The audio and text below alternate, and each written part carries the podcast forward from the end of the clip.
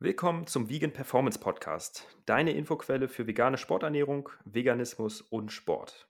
Wir, das sind Dominik Machner, Sport- und Ernährungstherapeut und Marc Dittmann, Sportwissenschaftler und Online-Coach. In unserer 16. Podcast-Folge haben wir Katharina zu Gast, Medizinstudentin und Betreiberin der Instagram-Seite LiveMed Update. Wir sprechen mit ihr darüber, wie viel Ärzte in ihrem Grundstudium über Ernährung lernen, oder welche gesundheitlichen Vorteile eine pflanzenbasierte Ernährung hat und ob diese Vorteile auch für eine vegane Ernährung gelten. Kann eine vegane Ernährung tatsächlich Herz-Kreislauf-Erkrankungen umkehren? Kann man damit Krebs therapieren oder Diabetes Typ 2 heilen? Dieser Podcast wird unterstützt von TrueVie. T-R-U-E-V-E-E. -E. TrueVie bietet vegane Supplemente für ein gesundes und sportliches Leben. Dazu zählen essentielle Aminosäuren, Vitamin D und K2 mit Bio-Olivenöl und Algenöl mit den bei veganer Ernährung empfohlenen Omega-3-Fettsäuren EPA und DHA. Mit dem Code Podcast15 erhältst du außerdem 15% Rabatt auf deine Bestellung. Ja, herzlich willkommen, Katharina. Dann erzähl uns doch erstmal etwas über dich. Also wer bist du und was machst du? Ähm, ja, danke schön für die Einladung auch, äh, Dominik und Marc natürlich erstmal. Ähm, ja, ich bin Katharina Moll, ich bin Medizinstudentin im letzten Semester jetzt mittlerweile, also am Ende des praktischen Jahres äh, und dann demnach bald fertig. Und ansonsten nebenbei beschäftige ich mich ganz viel mit Lebensstil und Ernährungsmedizin. Ähm, habe eine Doktorarbeit im Bereich Immunstoffwechsel gemacht.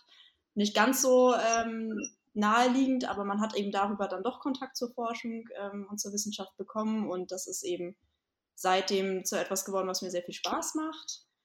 Ähm, genau, ich betreibe die Seite Live mit Update auf Instagram äh, zusammen mit zwei äh, auch nicht mehr Kommilitonen, mit einer Ernährungswissenschaftlerin und einem Sportwissenschaftler und auch Medizinstudenten. Ähm, das machen wir jetzt zu dritt. Vielleicht kennt das auch der ein oder andere. Genau, das ist so, was ich, was ich mache. Okay, und wie kommst du zu dem Bereich Ernährungsmedizin, Lebensstilmedizin? Das ist ja nicht der Interessenschwerpunkt von jedem, der Medizin studiert. Wie bist du jetzt darauf gekommen? Eigentlich äh, hauptsächlich würde ich sagen, weil es, also für Ernährung habe ich mich immer schon interessiert. Ich habe mich immer schon für Sport interessiert und immer schon gemerkt, so, okay, wir haben irgendwie ein Problem damit äh, in der Gesellschaft. Also viele Leute leben nicht so gesund, wie es vielleicht sinnvoll wäre. Und im Medizinstudium ist mir das einfach immer weiter klar ge geworden, dass man sich damit doch recht wenig auseinandersetzt im Zuge dieses Studiums. Ähm, in der Folge habe ich mich für mehrere Initiativen eingesetzt, ähm, die das verbessern wollen, die eben extracurriculäre Lehre anbieten zum Beispiel und mich immer weiter vernetzt und immer weiter darin fortgebildet und eben auch die schon genannte Seite angefangen. Aber wie das, also einen konkreten Auslöser dafür, kann ich gar nicht so richtig benennen. Man ist einfach immer mehr in Kontakt genommen und da so reingerutscht. Mhm. Extracurriculär weiß jetzt, glaube ich, gar nicht jeder, was das heißt. Das heißt, außerhalb des ähm, Stoffs, den man im Medizinstudium lernen muss, richtig? Aber außerhalb des festgelegten Lehrplans. Das Medizinstudium ist ja sinnvollerweise sehr stark reguliert und ähm, mhm. Ernährung kommt vor, also normalerweise nicht. Genau, da sprechen wir ja auch noch drüber. Sport machst du, glaube ich, auch. Wir sind ja auch ein Sportpodcast. Von daher, was ist da deine Leidenschaft?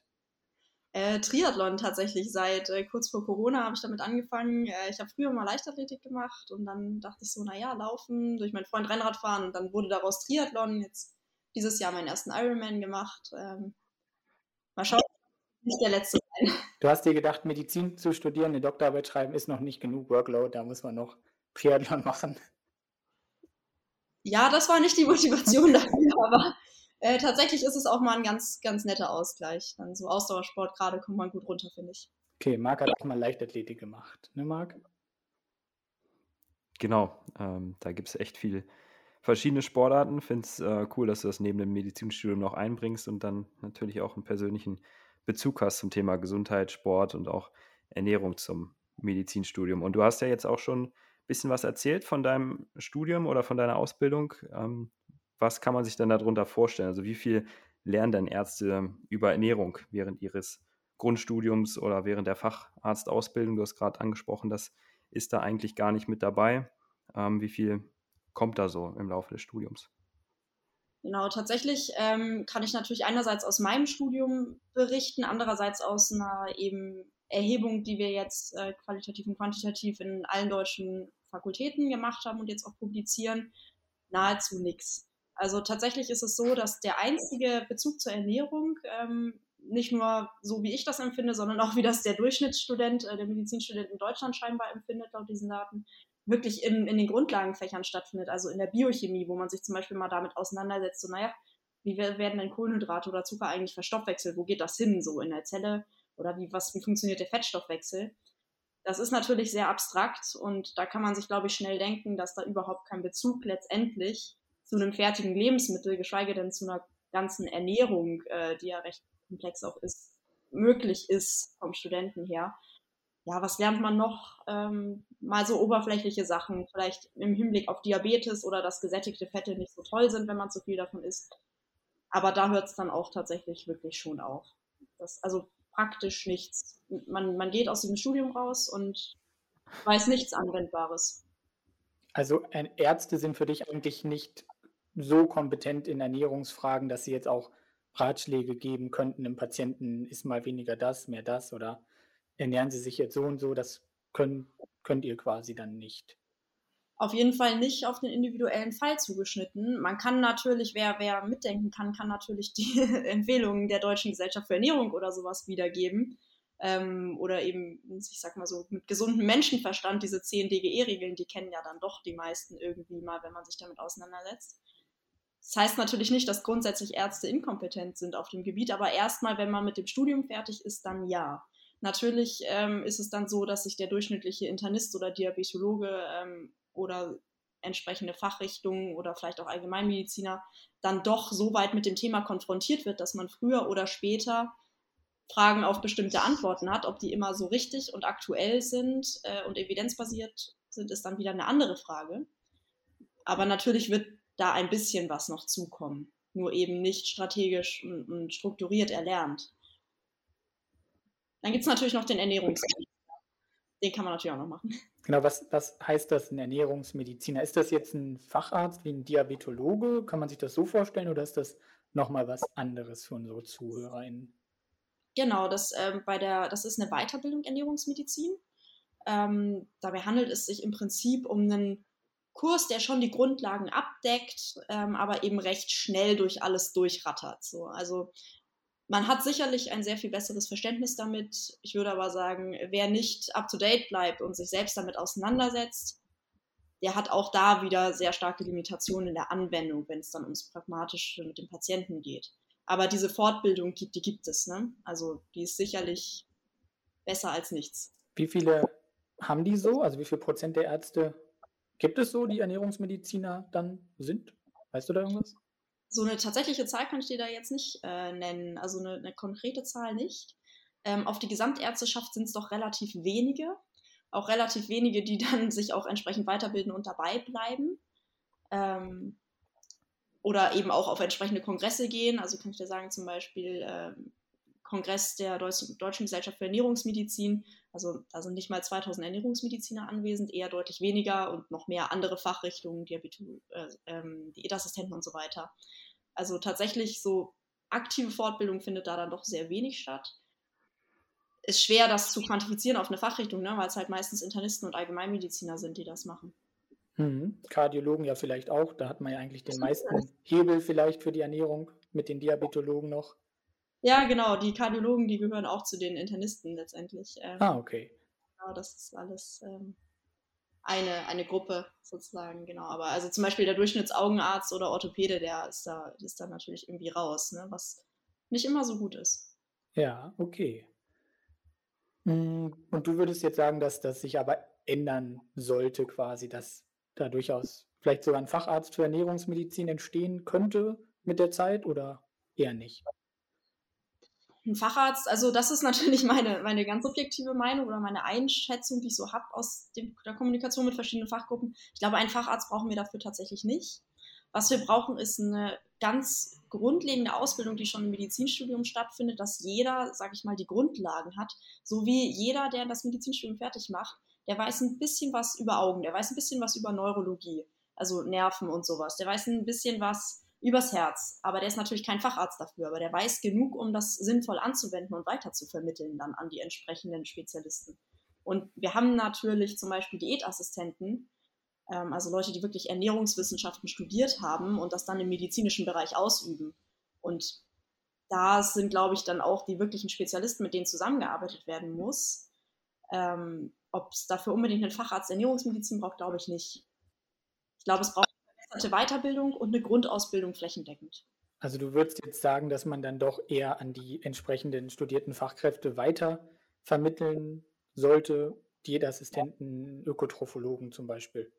Genau, dass da einfach die Zusammenarbeit gestärkt wird, aber genauso wie, wie der Durchschnittsökotrophologe, äh, das weißt du wahrscheinlich ähm, auch äh, total gut durch dein Studium, eine gewisse Grundlage im Bereich Anatomie, wie funktioniert unser Verdauungssystem, wie funktioniert der Stoffwechsel braucht ähm, oder was, was für Erkrankungen können mit Ernährung zusammenhängen. Also eine gewisse medizinische Grundlage braucht natürlich der Arzt, der mit dem zusammenarbeiten soll, auch eine gewisse Grundlage im Hinblick auf Ernährungswissenschaften. Ne? Sonst funktioniert das nicht. Wird wahrscheinlich jetzt auch viele überraschen, dass man hört im Studium der Medizin kaum Ernährung. Ich glaube, das ist eine Sache, die viele ja auch erwarten, wenn sie zum Arzt, zu ihrer Ärztin gehen, dass sie so ein bisschen weiterhelfen können. Und da das im Studium nicht vorkommt, ist das wahrscheinlich auch ein Grund, warum das in der Beratung so wenig stattfindet, ne? weil man sich das dann wahrscheinlich auch zu Recht nicht unbedingt zutraut und ist dann da immer sehr verhalten, was solche Ernährungsempfehlungen angeht oder schreibt dem auch keine große Bedeutung zu, jetzt therapeutisch oder im Sinne der Gesundheit und dann erfährt der Patient, die Patientin dazu nicht so viel. Ne? wie siehst, siehst du das? Würdest du das unterschreiben? Ja, das würde ich total unterschreiben. Also das ist sicherlich einmal die Sache. Dabei weiß man, dass eben, wie du schon sagst, äh, ironischerweise Patienten den Arzt auf dem Gebiet als sehr kompetent einschätzen. Der Arzt es aber natürlich nicht ist. Und die andere Sache ähm, ist, dass der Rat vom Arzt, aber selbst wenn das Thema Ernährung nur kurz angesprochen wird, doch ein bisschen was bewirkt und viel besser ist als nichts. Es ist also letztendlich eine Verbesserung, die mit sehr geringen Kosten erzielt werden kann, in so einem normalen Arztgespräch eingebettet. Das ist Potenzial, was natürlich einfach verloren geht. Also tatsächlich bewirkt das auch viel einfach dadurch, dass der Arztberuf nur mal von vielen Menschen, ob das richtig ist oder nicht, mal beiseite eben doch als Autorität auf diesem gesamten wahrgenommen wird. Das auf jeden Fall. Aber es liegt natürlich auch an anderen Sachen. Also es dann stellt sich natürlich die Frage, haben Ärzte denn dann die Zeit, das zu diskutieren, wenn wir das könnten, sage ich mal. Ne? Das ist die andere Sache. Ich glaube, es ist halt viel Zeit, ähm, weil ich stelle mir einfach vor, so eine Ernährungsberatung klassischerweise sind halt mehrere Sitzungen von irgendwie einer Stunde und beim Arzt sitzt man jetzt vielleicht eher mehrere Minuten. Also wie soll da eine qualifizierte Ernährungsberatung irgendwie stattfinden? Ähm, und andererseits, glaube ich, könnt ihr es ja auch nicht abrechnen, oder? Wenn ihr da Zeit investieren würdet. Das hat mir meine Ärztin gesagt. Ja, genau, das ist richtig. Also man kann das nicht ähm, spezifisch abrechnen. Das fällt halt alles äh, quasi unters Gespräch. Ähm, das ist dann eben Inhalt davon. Es wäre sicherlich bessere Medizin, aber besonders viel Geld bekommst du dafür nicht. Ähm, das, das, stimmt. Aber die Frage ist auch immer, braucht man so viel? Also ich glaube, wenn man beim Arzt sitzt, also vielen würde schon helfen, so ja, also verzichten Sie mal mehr auf zum Beispiel, das kann sein, gesättigte Fettsäuren oder sowas. Das, das, wie schnell ist das bei jemandem erklärt, wenn ich dem im selben, in derselben Sitzung mal ein Statin, also so ein, so ein Fettsenker, so ein Blutfettsenker verschreibe? Wie schnell ist das gesagt? Ja, im Prinzip ist es ja so einfach, einfach ein bisschen weniger tierische Fette ähm, und ein bisschen insgesamt vielleicht Fett reduzieren. Damit können die meisten Leute schon relativ viel anfangen. Ich glaube, da gibt es sicherlich eine große Menge die vielleicht gar keine mehr, also mehrere Sitzungen Ernährungsberatung dann tatsächlich braucht. Also das sind sicherlich auch einige, aber eben nicht alle. Ne? Also da gibt es gibt halt solche und solche. Es gibt Leute, die brauchen wirklich intensive Beratung und die meisten oder manche erreicht man vielleicht auch mit diesem simplen Satz, essen Sie mal nicht so viel Butter. Ich glaube einfach, die Macht, die man als Arzt oder als Mediziner, Mediziner, Medizinerin hat, ist sehr, sehr groß und da ist viel Vertrauen auch immer hinter den Sachen, die in den Gesprächen ähm, besprochen werden. Und ich glaube, da ist auch einfach dann die Umsetzung immer relativ, relativ gut. Wie oft hört man diesen Spruch so, ja, mein Arzt hat mir das und das empfohlen oder das verboten, selbst wenn es nur so Kleinigkeiten sind wie Rauchen. Äh, ich habe jetzt schon häufiger zum Beispiel gehört, dass Leute aufgehört haben mit dem Rauchen, weil der Arzt den Druck gemacht hat, gesagt hat, ey, wenn sie noch weiter rauchen, dann ist in fünf Jahren ähm, Feierabend oder ähnliches.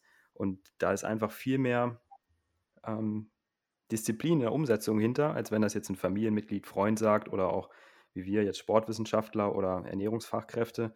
Da ähm, ist, glaube ich, die Umsetzung relativ gut und deswegen denke ich auch, dass es, glaube ich, eine eine schöne Sache wäre, wenn da einfach so Kleinigkeiten mitgegeben werden, wie du es auch schon gesagt hast, Katharina, so eine Sache wie mit den Fetten, das ist ja wirklich schnell gesagt, umgesetzt und vielleicht braucht man dann wirklich halt nicht so einzelne ähm, Beratungsstunden, was wahrscheinlich aktuell einfach gar nicht umsetzbar wäre ähm, im normalen Betrieb. Das wollte ich eben auch sagen, dass einfach, wenn ich mir jetzt vorstelle, dass alle Leute mit zu hohen Cholesterinwerten dann fünf Sitzungen bei einem Ernährungsberater machen, dann können wir 24 Stunden am Tag arbeiten. Das wird nichts. So viele Leute gibt es nicht. Ja, wir haben ja jetzt schon ein bisschen über Ernährung gesprochen und wir sind ja auch ein veganer Podcast und du hast ja auch einen sehr ähm, direkten Bezug zu, zum Thema Ernährung, Katharina. Was ist denn eine pflanzenbasierte Ernährung? Viele kennen nur vegan, pflanzenbasiert, vermischen das auch gerne mal. Definier uns das mal, damit unsere ZuhörerInnen da auch das vernünftig einordnen können. Ähm, ja, total gerne. Also vielleicht kann ich da zum Hintergrund nochmal schnell ähm, loswerden. Ich habe tatsächlich auch einen relativ großen Bezug zur pflanzenbasierten Ernährung. Ich habe selber viele Jahre ähm, mich vegan ernährt, beziehungsweise rein pflanzlich ernährt.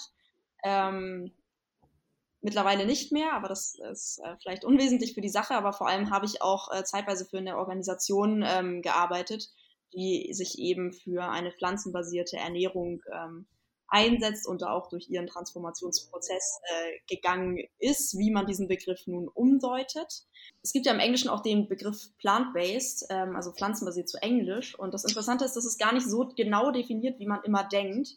Gerade vor dem Hintergrund zum Beispiel, dass es ja auch eine sogenannte Whole Food Plant-Based Diät gibt. Da ist immer gar nicht so klar, auch wenn man Literatur liest, was ist jetzt mit plant-based gemeint? Ist das jetzt tatsächlich 100% pflanzlich, was ja viele Leute dann unabhängig jetzt mal der ethischen Begriffsverwendung als vegan definieren würden?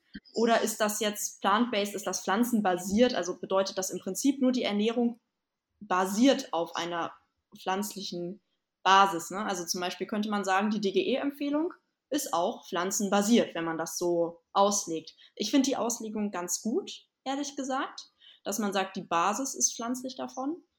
Ähm, wo man sagt zum Beispiel, das können 80 Prozent sein, das können 90 Prozent sein, das könnten aber auch 100 Prozent sein.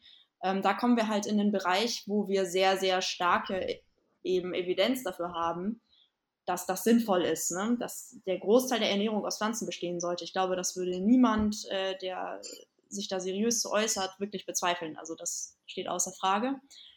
Die andere Auslegung, äh, pflanzenbasiert oder plant-based, ähm, 100 Prozent kommen wir vielleicht gleich noch zu, oder? genau. Da, da, kommen wir auf jeden Fall noch zu, quasi auf die ja, vegane Ernährung dann. Vielleicht können wir aber erstmal klären, welche gesundheitlichen Vorteile denn so eine pflanzenbasierte Ernährung in dem Sinne jetzt hat. Also eine, die meinetwegen jetzt 70 Prozent, 80 Prozent, so nach DGE-Vorgabe zum Beispiel. Warum könnte man sich so ernähren? Was hat man da für Vorteile gegenüber einer Standard-Mischkost zum Beispiel? Genau, also Vorteile hat man da tatsächlich einige dadurch, ähm, einerseits durch das, was man zu sich nimmt an positiven Komponenten. Das wären ja einmal zum Beispiel Ballaststoffe, ähm, die relevant sind für die Darmfunktion, das Mikrobiom, damit auch das Immunsystem und so weiter, die relevant sind für eine gute Verdauung, die relevant sind dafür, wie schnell werden Kohlenhydrate zum Beispiel aufgenommen. Ähm, wir haben eine Fülle an Mikronährstoffen, also Vitaminen und Mineralstoffen und Spurenelementen die wichtig für ganz verschiedene Körperfunktionen sind, darunter eben zum Beispiel die Produktion vieler Hormone, ähm, Immunzellen, ähm, sogenannte Oberflächenzellen, die Sinnesorgane, die Sinnesfunktionen, Nervenfunktionen und so weiter. Das also zwei sehr, sehr schwerwiegende Punkte. Wir haben eine Gruppe drin, die wichtig für unsere Leistung ist, zum Beispiel komplexe Kohlenhydrate, Kohlenhydrate im Allgemeinen. Ähm, also positive Aspekte, die wir dadurch eben potenzieren können, wenn wir sie zunehmend zu uns nehmen. Ähm, und dem gegenüber stehen natürlich Dinge, die man dann weniger hat. Zum Beispiel vorhin schon genannt die gesättigten Fettsäuren, sicherlich ein, einer der schwerwiegendsten Aspekte, die wir dadurch eben weniger zu uns nehmen und die dadurch eben natürlich auch weniger Schaden machen. Oder zum Beispiel gerade verarbeitetes und rotes Fleisch wären da zu nennen, die eben auch verschiedene schädigende Kon ähm, Komponenten enthalten, die eben dann auch krebserregend sein können. Zum Beispiel Hemeisen so als, als Beispiel wäre da drin, ähm, wo wir relativ sicher sind, dass, das, ähm, dass wir das eigentlich wenig haben wollen. Genau, du sagst jetzt wenig, heißt ja nicht gar nicht. Ne? Also so vegan wäre jetzt auch dann komplett darauf verzichten, aber in der DGE-Empfehlung sind ja rotes Fleisch zum Beispiel oder verarbeitetes Fleisch ist ja auch noch mit drin quasi. Genau, also die meisten Empfehlungen, auch global, empfehlen natürlich, das zu minimieren, wählt man dann oft als, als Formulierung ähm, und sagt zum Beispiel auch die DGE, dass man, das sind wirklich geringe Mengen. Ne? Ähm, aber klar, also es ist natürlich immer, die Dosis macht das Gift, ne? so ist es auch bei der Ernährung. Und da ist es natürlich so, dass wenn wir das mit Studien nachweisen wollen, wir letztendlich immer einen Unterschied zwischen zwei Gruppen feststellen müssen. Wenn wir das zum Beispiel in einer Kohortenstudie also nachweisen wollen, dann kann ich das kurz als Beispiel mhm. ausführen.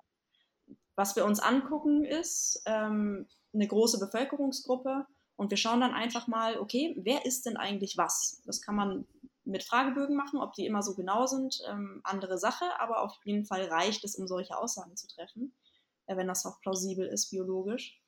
Ähm, und dann schauen wir mal, okay, ist da eine Gruppe, die ganz viel Fleisch isst zum Beispiel und eine Gruppe, die ganz wenig Fleisch isst und dann sind da noch ein paar Gruppen, die essen so mittelfiel Fleisch. Das können wir dann quasi einteilen in Gruppen und dann vergleichen wir mal die mit der wenigsten Zufuhr mit der höchsten Zufuhr. Und dann muss ich natürlich gucken, an welcher Stelle stelle ich denn noch einen Effekt fest? Zum Beispiel, wie häufig tritt Darmkrebs auf? Und wenn ich dann zum Beispiel sage, naja, zwischen der Gruppe mit dem niedrigsten Konsum und der Gruppe mit gar keinem Konsum, da stelle ich überhaupt keinen statistischen Effekt mehr fest, ja, dann kann ich so eine, Aus, so eine Aussage wie eine Pauschalaussage, rotes Fleisch erzeugt grundsätzlich in jeder Menge, die konsumiert wird, Darmkrebs, dann ist die einfach nicht haltbar mit Daten. Ne?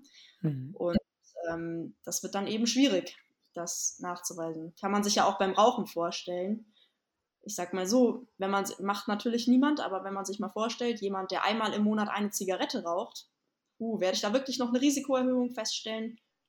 Schwer zu sagen, wahrscheinlich nicht, ne? Also so als, als Beispiel. Und das haben wir natürlich auch bei der Ernährung, deswegen ist eben dieses absolut überhaupt nicht sinnvoll.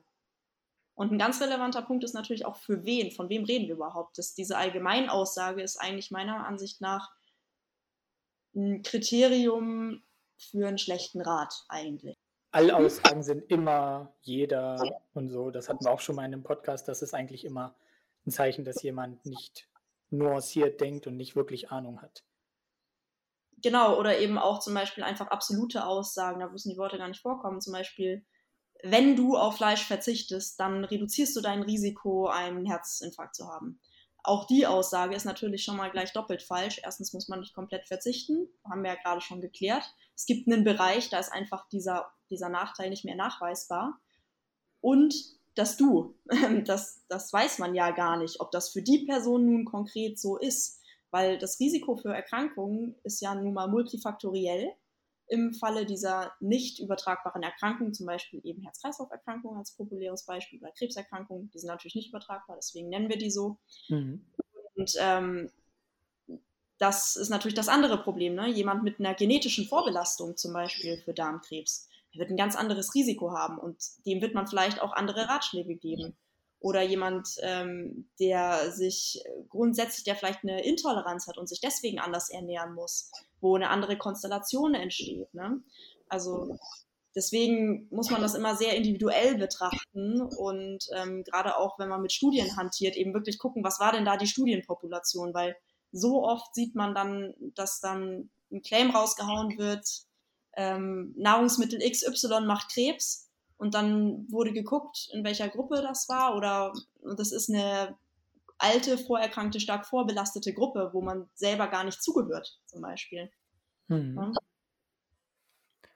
Ich merke schon, dass du da zu einem ähm, typischen Problem überleitest, und zwar was die Unterscheidung zwischen pflanzenbasiert und vegan angeht. Du hast ja jetzt von positiven Effekten auf die Gesundheit ähm, gesprochen, wenn es darum geht, eine pflanzenbasierte Ernährung, wie viel das jetzt auch immer absolut oder prozentual bedeutet, sei jetzt mal dahingestellt. Aber diese positiven Effekte, die werden ja auch in der veganen Szene gerne auch auf die vegane Ernährung bezogen, die eben exklusiv nur pflanzliche Lebensmittel konsumiert und wo tierische Lebensmittel exkludiert werden, verzichtet werden. Kann man dann diese positiven gesundheitlichen Effekte jetzt auch und wenn ja, in welchem Maße auf die vegane Ernährung übertragen oder wo siehst du da Schwierigkeiten? Geht das nicht?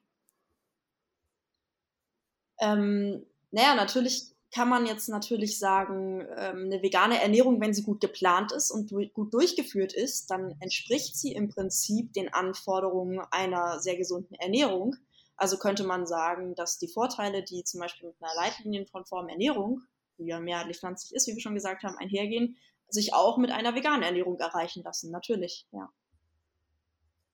Aber es gibt dann ja auch natürlich Stoffe, B12 zum Beispiel, andere kritische Nährstoffe, die dann wiederum schwieriger zu konsumieren sind und was dann natürlich gegenüber einer vielleicht pflanzenbasierten Mischkost durchaus auch wieder zu, zu Nachteilen führen kann, wenn man sie eben nicht gut plant. Also dann ähm, ja.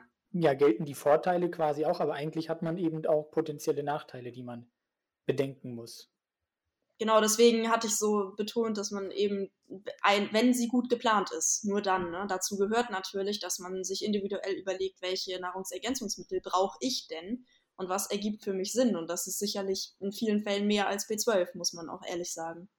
Also mache ich mhm. auch selber so. Im Moment ernähre ich mich sehr, sehr pflanzlich ähm, und nehme tatsächlich im Moment ein Supplement, wo mehr drin ist als B12.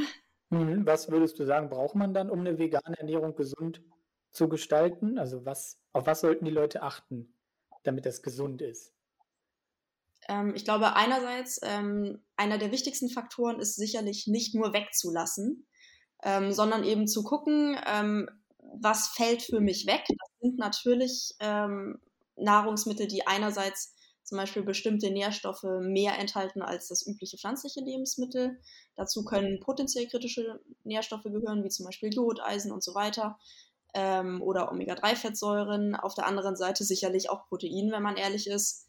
Ähm, war bei mir zum Beispiel auch ein Thema. Und dann muss man sich eben fragen, okay, wie kann ich die jetzt pflanzlich ersetzen? Und eben nicht anfangen, Nudeln mit Gemüsesoße zu essen. Ne? Ähm, also für das, was man weglässt, eben auch wieder etwas aufnehmen. Da stehen Hülsenfrüchte sicherlich an erster Stelle oder ähm, Produkte auf Sojabasis zum Beispiel. Oder vielleicht auch Ersatzprodukte dass man sich davor eben nicht scheut. Das mhm. ist sicherlich mit die wichtigste Sache. Ähm, die andere Sache, dass man sich eben einmal wirklich damit auseinandersetzt, was könnte kritisch sein, auch für mich. Ähm, was waren vielleicht vorher schon Probleme? Ähm, und wo, was könnte jetzt, was vielleicht vorher noch nicht symptomatisch geworden ist oder zum Problem geworden ist, jetzt dadurch zum Problem werden. Dass zum Beispiel jemand, der vorher schon bekannt war mit Eisenmangelanämie, sich jetzt vielleicht mal dann wirklich damit beschäftigt, wo man gesagt hat, naja, das war immer noch irgendwie händelbar, aber jetzt ist natürlich ein Auslöser da, wo es zum Problem werden kann, ne? wo man sich auch rechtzeitig überlegen sollte, okay, lass ich das mal kontrollieren oder sowas, dass man davor vielleicht nicht unbedingt zurückschrecken sollte. Ähm, das ist sicherlich auch eine Sache, aber ich glaube, das, das Fundamentalste ist halt tatsächlich eben was dazu zu tun und nicht nur wegzulassen, glaube ich, ja. Mhm. Finde ich auch nochmal sehr gut den Zusatz, weil ich oft das Argument höre, ja, okay, vegan muss vernünftig gestaltet werden. Dann gelten auch die gesundheitlichen Vorteile, die man auch bei einer pflanzenbasierten Ernährung hätte. Dann sage ich immer mit dem Zusatz, ja, aber du solltest dich trotzdem auch mit Nahrungsergänzungsmitteln beschäftigen, weil selbst wenn du sie vollwertig gestaltet, gestaltest, wenn du die Lebensmittelgruppen dabei hast mit Obst, Gemüse, Nüsse, Samen, Kerne, Hülsenfrüchte, Omega-3-Fettsäuren, das beachtest, ähm, bleibt es immer noch schwierig, dass man alle kritischen Nährstoffe abdeckt und man muss ein paar Sachen ergänzen, wie du es eben gesagt hast, ähm, weil ich eben beobachte, dass viele Leute zwar schon versuchen, eine gesunde vegane Ernährung zu machen, aber dann denken, sie bräuchten nicht mehr supplementieren, wenn sie eben jetzt keine Pommes-Veganer sind, dass sich das Problem damit gelöst hätte. Aber dem ist ja nicht so. Also es entstehen ja, wie Dominik gesagt hat, schon auch gewisse Nachteile, wenn man sagt, hey, ich reduziere meinen Konsum tierischer Produkte wirklich auf null.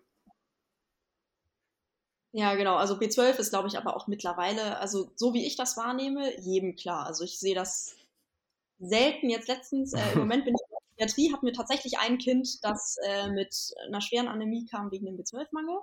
Aber jetzt so bei Erwachsenen ist es doch, also es ist besser geworden, würde ich auf jeden Fall sagen. Ich hatte passend dazu erst heute eine Patientin, die äh, sich quasi 95 Prozent vegan ernährt. Das gibt es zwar eigentlich nicht, aber sagen wir mal 95 Prozent äh, plant-based und die hat noch nie davon gehört, dass sie B12 nehmen muss. Und das war, weil sie jetzt, sie ist jetzt schwanger, ähm, jetzt in der achten Woche, glaube ich, mittlerweile. Und dann haben wir jetzt halt über das Thema gesprochen. Und sie hat quasi nur durch dieses Multisupplement, was man von der Frauenärztin ähm, empfohlen bekommt mit Folsäure, äh, mit Jod, glaube ich, ist das noch, hat sie jetzt mal 9 Mikrogramm B12 angefangen zu supplementieren.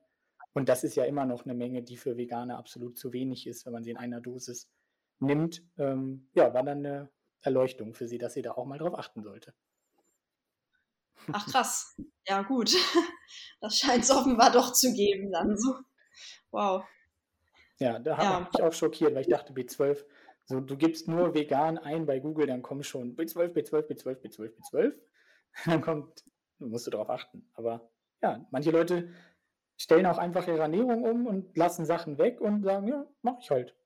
Kümmere ich mich nicht drum, informiere ich mich auch nicht. Ja, ich meine, dem zugrunde liegt ja häufig auch so ein bisschen so ein Denkel, was, Denken, was dann in, in so einer Blase doch mal vorkommen kann, von wegen so, ja, was ist denn natürlich? Und naja, so eine generelle Ablehnung eben unter mhm. Umständen eben auch gegen Nahrungsergänzungsmittel. Ähm, und ich finde, was ich häufig beobachte, ist, dass es gegen andere Nahrungsergänzungsmittel dann doch schießt. Sicherlich gibt es vieles, was man nicht braucht. Ähm, aber eben, dass, dass dann doch die Hemmschwelle, zum Beispiel mal ein Jodsupplement oder sowas zu nehmen oder einfach mal was überprüfen zu lassen, doch höher ist, als man meinen würde. Ähm, obwohl es ja mittlerweile dann doch ein paar Supplementhersteller gibt, die ganz vernünftige Dosierungen anbieten, wo man sagt, das müssen jetzt nicht gleich 200 Prozent des Tagesbedarfs sein, sondern wo man vielleicht 50 Prozent des Tagesbedarfs oder sowas findet. Finde ich eine ganz erfreuliche Entwicklung eigentlich. Aber es, ich habe den Eindruck, es wird noch nicht ganz so gut angenommen. Ja, wenn wir schon bei dem Natürlichkeitsthema sind, äh, was kannst du denn aus gesundheitlicher Sicht zu diesen Fleischersatzprodukten sagen? Oder auch vielleicht zu Sojaprodukten? Das ist ja so eine Kategorie, sehr gute Proteinquelle auch im Sport, aber dann kommen eben die Leute und sagen, das ist unnatürlich äh, oder bei Soja sind dann die ähm, Östrogene angeblich drin. Also was kann man da aus medizinischer Sicht zu sagen? Gibt es da Studien zu? Gibt es da Nachteile, wenn man viel Soja isst? Viel ist natürlich auch relativ, sagen wir 100 Gramm am Tag, 200 Gramm am Tag oder man isst 200 Gramm Fleischersatz am Tag, so auf Sojabasis, so ein Proteinisolatprodukt meinetwegen, Rügenwalder Mühle, irgendwas, like Meat, sowas. Gibt es da Nachteile gesundheitlich? Also wenn wir jetzt von den Phytoöstrogenen sprechen, die ja beim Soja immer Thema sind, da kann ich auf jeden Fall sagen, dass also normale Verzehrsmengen vollkommen ungefährlich sind. Da ist die Studienlage auch ziemlich eindeutig. Und da bin ich zwar jetzt nicht Expertin im Hinblick auf Phytoöstrogene, aber ähm, da kann man sich auch einfach zum Beispiel an den Statements großer Gesellschaften orientieren, die ja alle sehr konsistent sagen, das ist kein Problem in normalen Mengen. Also das, ähm, da kann man sich, glaube ich, schon ganz gut drauf verlassen. Überhaupt ähm, tatsächlich äh, an der Stelle mal kurz ähm, ein, äh, ja, ein Aufruf, sich mal an den äh, Statements dieser Gesellschaften und auch Cochrane zum Beispiel oder Medizintransparenz zu orientieren, die sind viel besser, als es immer heißt. Tatsächlich viel evidenzbasierter und aktueller, als man immer denkt. Ähm, musste ich jetzt gerade mal loswerden, weil ja die Deutsche Gesellschaft für Ernährung, also die DGE, doch gerade in der veganen Szene lange ein ziemliches Bashing erfahren hat, weil man da zum Beispiel bei der veganen Kinderernährung sehr zurückhaltend war. Aber in fast allen Punkten sind die doch sehr gut, muss man sagen. Erklär den Leuten mal, was die Cochrane, ich glaube Foundation ist es, was die machen. Genau, die äh, Gesellschaft äh, ist im Prinzip eine große Gesellschaft, die sich der evidenzbasierten Medizin verpflichtet hat, ähm, in sämtlichen Bereichen und da eben zum Beispiel sogenannte Cochrane Reviews ähm, verfasst. Ähm, da sind ganz viele Wissenschaftler äh, und Ärzte zum Beispiel beteiligt. Ähm, und da werden eben diese Reviews ähm, publiziert. Das sind Systematic Reviews, also systematische Übersichtsarbeiten zu verschiedenen Themen, die ein sehr hohes Niveau haben und den Zweck haben, Ärzten und anderen Wissenschaftlern einen Überblick mit Empfehlungen zu einem bestimmten Thema zu geben. Das äh, Schöne ist, es gibt ganz, ganz viele, die man kostenlos auf dieser Website der Cochrane-Gesellschaft äh, auch einsehen kann. Ähm, und davon ausgehend ähm, macht die Cochrane-Gesellschaft eben auch Informationen für Laien, stellt die zur Verfügung. Das, eine gute deutsche Quelle von der Cochrane-Gesellschaft ist zum Beispiel die Seite medizintransparent.at.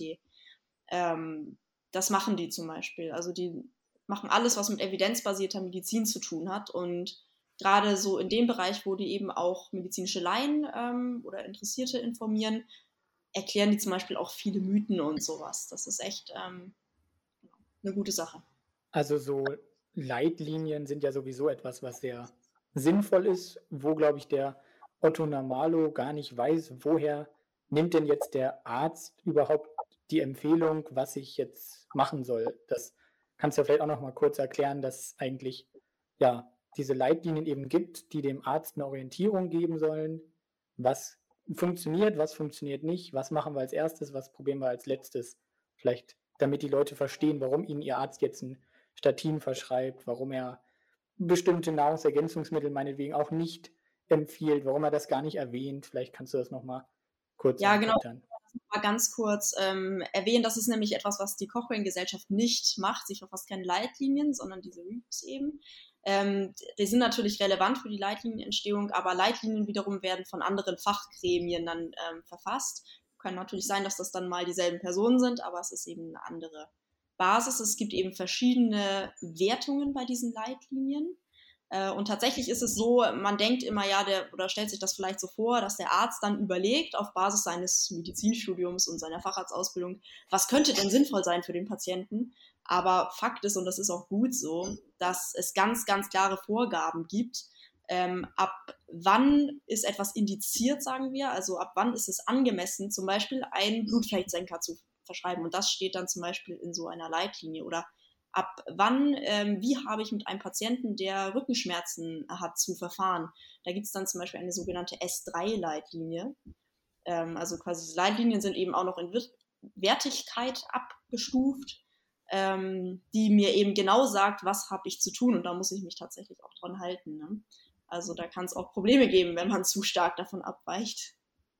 Ja, da habe ich erst vor kurzem in einem veganen Discord-Server quasi die Aussage gehört, ja, die Ärzte schmeißen ja hier immer mit Schilddrüsenhormonen gleich rum, sobald irgendwie irgendwas nicht stimmt oder so. Und da habe ich dann auch versucht, so ein bisschen aufzuklären, so, nee, das machen die halt nicht einfach so, weil sie da Bock drauf haben und einfach Medis verteilen. Da war dann auch der Vorwurf, dass ihr daran verdienen würdet, wenn ihr jetzt Medikamente verschreibt. Das ist ja auch Quatsch, oder? Naja, indirekt ist das natürlich irgendwie der Job. Ne? Also, aber nee, also im, im Ernst jetzt, also ähm, nicht über das normale Maß jetzt hinaus. Ne? Also es, gerade in Deutschland ist das ja doch recht gut reguliert. Ähm, und zum Beispiel vieles darf ja auch gar nicht äh, vom Arzt selbst dann verkauft werden, sondern da stellt man dann ein Rezept aus. Ne? Ähm, also da braucht man sich tatsächlich, glaube ich, relativ wenig Sorgen machen, dass ähm, was eher das Problem ist, glaube ich, dass häufig aus Bequemlichkeit verschrieben wird und auch weil der Patient das möchte, weil es das ist, was erwartet wird, dass zum Beispiel beim Infekt ein Antibiotikum verschrieben wird, was wirklich schlimm ist, wenn es ein Virus ist oder wenn es offensichtlich ein viraler Infekt ist ähm, oder dass dann der Patient, der vielleicht auch seine Blutfettwerte mit Ernährung in den Griff bekommen könnte, dann eben doch schneller ein Statin bekommt, als es nötig wäre vielleicht. Oder der Blutdruckpatient, der sich vielleicht einfach auch ein bisschen mehr bewegen und ein bisschen was gegen seinen Stress tun könnte. Ne? Ähm, also das sind sicherlich Probleme, aber da habe ich nicht den Eindruck, dass das vom Allgemeinmediziner um die Ecke unbedingt ausgeht, weil der hat da nichts von ähm, direkt, außer dass es vielleicht aufwendiger wäre, auch den Patienten zu beraten. Aber das ist nicht im Regelfall nicht böser Wille, ne? sondern sicherlich auch ein, ein systemisches Problem und da hat der Patient schon auch äh, häufig eine gewisse Erwartung. Die Frage ist dann ja auch, wenn jetzt da ein Patient ist und dann sagt der Arzt, ja, bewegen Sie sich mal mehr oder machen Sie mal Ausdauertraining. Da hat der Laie ja noch nichts von. Das müsste man ja dann wieder eigentlich an den Sportwissenschaftler überweisen, der es irgendwie mit dem Patienten dann auch plant, weil der Arzt kann ja jetzt kein Ausdauertraining planen mit der Person. Die Frage ist, muss das überhaupt geplant werden? Ich sag mal, wenn ich jemanden so an der Grenze zum Bluthochdruck, wo ich jetzt vielleicht was verschreiben würde, irgendwie sagen wir, wie so ein Standardmedikament, Ramipril oder sowas, ähm, hab, brauche ich da wieder den Sportwissenschaftler? Das ist so ein bisschen wie mit dem, brauche ich da den Ernährungswissenschaftler, ne? Oder reicht es nicht, wenn ich den Patienten mal motiviere, vielleicht äh, 20 Minuten zu Fuß zur Arbeit zu gehen, anstatt mit dem Auto zu fahren? Das sind ja schon 40 Minuten Bewegung am Tag, ne? Ähm, das ist, kann schon äh, ausschlaggebend sein, ne? Oder mal einen Spaziergang zu gehen, äh, gehen oder ähm, irgendwie sowas. Ähm, brauche ich da gleich einen Sportwissenschaftler, der, der da was durchplant oder überfordert das nicht eventuell auch meinen Patienten? Also da ist wieder diese, diese Lücke zwischen denen, die das vielleicht brauchen, ähm, ob ich da jetzt vielleicht jemanden habe ähm, mit einem orthopädischen Problem, den ich gerne in die medizinische Trainingstherapie schicken möchte. oder ob das einfach jemand ist, der kurz vor der Rente steht und dem ich ein bisschen was Gutes tun möchte. So. Ja. ja, stimmt auch wieder. Du hast ja gerade schon so ein paar Risikofaktoren angesprochen für Herz-Kreislauf-Erkrankungen und gesagt, dass da vielleicht in manchen Fällen auch eine Ernährungsumstellung schon helfen könnte und das Medikament ähm, womöglich ja, vermeiden würde oder man das ähm, damit noch nicht bräuchte unbedingt. Und die Sache mit den Herz-Kreislauf-Erkrankungen ist ja auch so eine populäre Sache im Zusammenhang mit dem Veganismus. Ähm, gibt da ja in der Bubble auch ähm, viele Stimmen, die sagen, ja, da brauchst du gar keine Medikamente, wenn du auf vegan umsteigst, dann kannst du deine Herzerkrankung loswerden, das vermeiden und so weiter und so fort. Kannst du uns dazu ein bisschen was erzählen? Geht das? Ähm, ja, das ist tatsächlich mega gut, äh, dass du das ansprichst. Ähm, das ist ähm, ja wirklich was, was man doch häufig hört. Ich weiß nicht, ob es immer noch so häufig ist, aber es ist mir doch eine Zeit lang wirklich sehr oft untergekommen. Und da gibt es auch äh, quasi Schuldige äh, für diese Sache tatsächlich. Kann man ja oft nicht benennen, aber in dem Fall gibt es die irgendwie, finde ich. Das ist einmal Ornisch, vielleicht schon mal gehört. Und äh, der andere werte Herr heißt Esselston. Und die haben ganz tolle Forschung gemacht. Ähm, und darauf berufen sich die Leute dann häufig, ähm, wenn sie behaupten, vegane, also vegane Ernährung oder pflanzliche Ernährung ähm, kann Herz-Kreislauf-Erkrankungen rückgängig machen. Ähm, vielleicht zum Hintergrund, was passiert dabei in den Herz-Kreislauf-Erkrankungen? Im Prinzip bilden sich Auflagerungen in den Gefäßinnenwänden der Herzkranzarterien, also der Arterien zum Beispiel, die das Herz mit Sauerstoff versorgen. Das Herz braucht ja recht viel Sauerstoff zum Schlagen. Und ab einem gewissen Punkt sind die Arterien dann so eng, dass bei körperlicher Belastung das Symptome macht. Und das äußert sich dann zum Beispiel als Schmerz oder Druckgefühl oder Atemnot in der Brust. Oder es wird so schlimm, dass das Gefäß zum Beispiel ganz verstopft oder richtig eng wird und dann wird halt daraus ein Herzinfarkt. Und die Annahme ist jetzt, dass die vegane Ernährung das rückgängig machen kann. Und da gibt es so ein paar Studien und das Problem liegt eigentlich tatsächlich an den Studien, die da zu Rat gezogen werden, weil die das überhaupt nicht untersuchen. Diese Studie von Ornish, die nennt man Lifestyle Heart Trial, hieß die damals. Die ist schon echt alt mittlerweile jetzt. Und die hat total viele Probleme. Die ist nämlich ein Lifestyle Heart Trial gewesen und überhaupt keine Ernährungsintervention. Das heißt, man hat die Leute durch ein radikales Programm gezogen. Man hat da komplette Rauchentwöhnung gemacht. Das waren fast alles Raucher. Ähm, man hat die in Stressmanagementkurs geschickt. Die haben individualisiertes Training, Dominik, tatsächlich bekommen, ähm, über drei Stunden die Woche. Die haben sich nicht nur nicht vegan ernährt, sie haben sich vegetarisch ernährt. Sie haben sich aber vor allem auch low fat ernährt, also mit ganz wenig Fett, also wirklich super wenig. Ähm, und durch dieses Gesamtprogramm haben die vor allem auch im Schnitt über 10 Kilo verloren in dem Beobachtungszeitraum, was allein unter Umständen schon was erklären könnte. Am Ende ist das Problem, man hat überhaupt keine Ahnung, äh, woran es lag. Also nicht nur, dass es eine Fehlzitierung ist, weil die sich gar nicht vegan ernährt haben, sondern auch man hat überhaupt keinen Indiz dafür, dass es auch nur annähernd an der Ernährung lag. Ähm, das ist schon mal das Problem. Ähm, schöne Studie, ne? Also ja die Studie an sich hat schon also Probleme mit 20 Teilnehmern, die alle freiwillig da reingekommen sind und sehr picky ausgewählt wurden, aber also, ja, vollkommen unbrauchbar für diesen Claim. Und die andere Studie von Esselson, das sind eigentlich äh, mehrere Studien, das sind sogar nur elf Teilnehmer gewesen. Ähm, auch die haben sich alle ausgesucht, dass sie in die Studie kommen, also auf eigenen Wunsch, wo man schon mal sagen muss, das müssen hochmotivierte Leute gewesen sein. Auch die haben sich low-fat vegetarisch und nicht vegan ernährt. Ähm, und das Schlimmste ist daran, also gut für die Patienten, aber das Schlimmste methodisch gesehen ist, dass die Blutfettsenker bekommen haben parallel, also eine Standardmedikation. Und diese Medikation allein hätte den Effekt erklärt. Und auf dieser Basis wird argumentiert, ne, das muss man sich mal vorstellen, was für krasse Claims da jetzt gemacht werden auf dieser Studienbasis. Da wird ja gesagt, so, hey, dein Arzt verarscht dich und verschreibt dir ein Statin, ernähr dich einfach vegan und du hast keine Probleme mehr. Und dem da wird eine Studie zu Rate gezogen, die selbst Statine genutzt hat, ne? die Ironie an der Sache. Hm. Finde ich schon gut. Ähm, also ich glaube, man merkt so ein bisschen, worauf ich hinaus will. An dem Claim ist ja wirklich hm. gar nichts dran, weil man eben recht genau weiß, dass der Mediator, der das besser macht, das niedrigere LDL-Cholesterin, also das schlechte Cholesterin quasi im Körper ist. Und wie du das nun erreichst, ist eigentlich sekundär. Ne? Also das kannst du natürlich durch weniger gesättigte Fettsäuren in der Ernährung erreichen, aber ob der Effekt tatsächlich so stark ist, dass der reicht, ist unwahrscheinlich. Und vor allem, du weißt, du kannst es durch eine tolle Medikamentengruppe erreichen, Statine, eins der geilsten Medikamente überhaupt, finde ich. Ähm, also Blutfettsenker. Die machen nämlich genau das Gleiche, nur mehr davon. Ähm, und haben doch ein recht günstiges Nebenwirkungsprofil. Also ein sehr günstiges tatsächlich. Und da diesen Vergleich müsste man eben auch mal machen, ne? dass da eben Ernährung hauptsächlich gar nicht reicht. Da gibt es ja auch Proteinmengen kann man ein bisschen was wohl rückgängig machen. Also man misst dann quasi die Öffnung dieser Arterien. Aber ob das so wesentlich ist, ist eben auch die Frage. Ist ein gewisser Schaden ist da, ne? Da gibt es ja auch dann, glaube ich, gar keine Studie zu, die mal eine vegane Ernährung mit einer hochdosierten Statintherapie zum Beispiel vergleicht. Sowas gibt es ja, glaube ich, gar nicht. Nee, genau, das ist halt das, das ähm, Problem, dass es das eben gar nicht, gar nicht gibt, ne? Ähm, diesen Vergleich. Und da muss man sich natürlich auch fragen, wie ethisch wäre denn so eine Studie, wenn man jetzt Patienten nehmen würde und die mal in zwei Gruppen randomisiert und der einen Gruppe die Statintherapie vorenthält, die ja nachgewiesenermaßen hocheffektiv ist ähm, und sehr sicher ist und da jetzt sagt so, naja, ernährt euch doch mal vegan.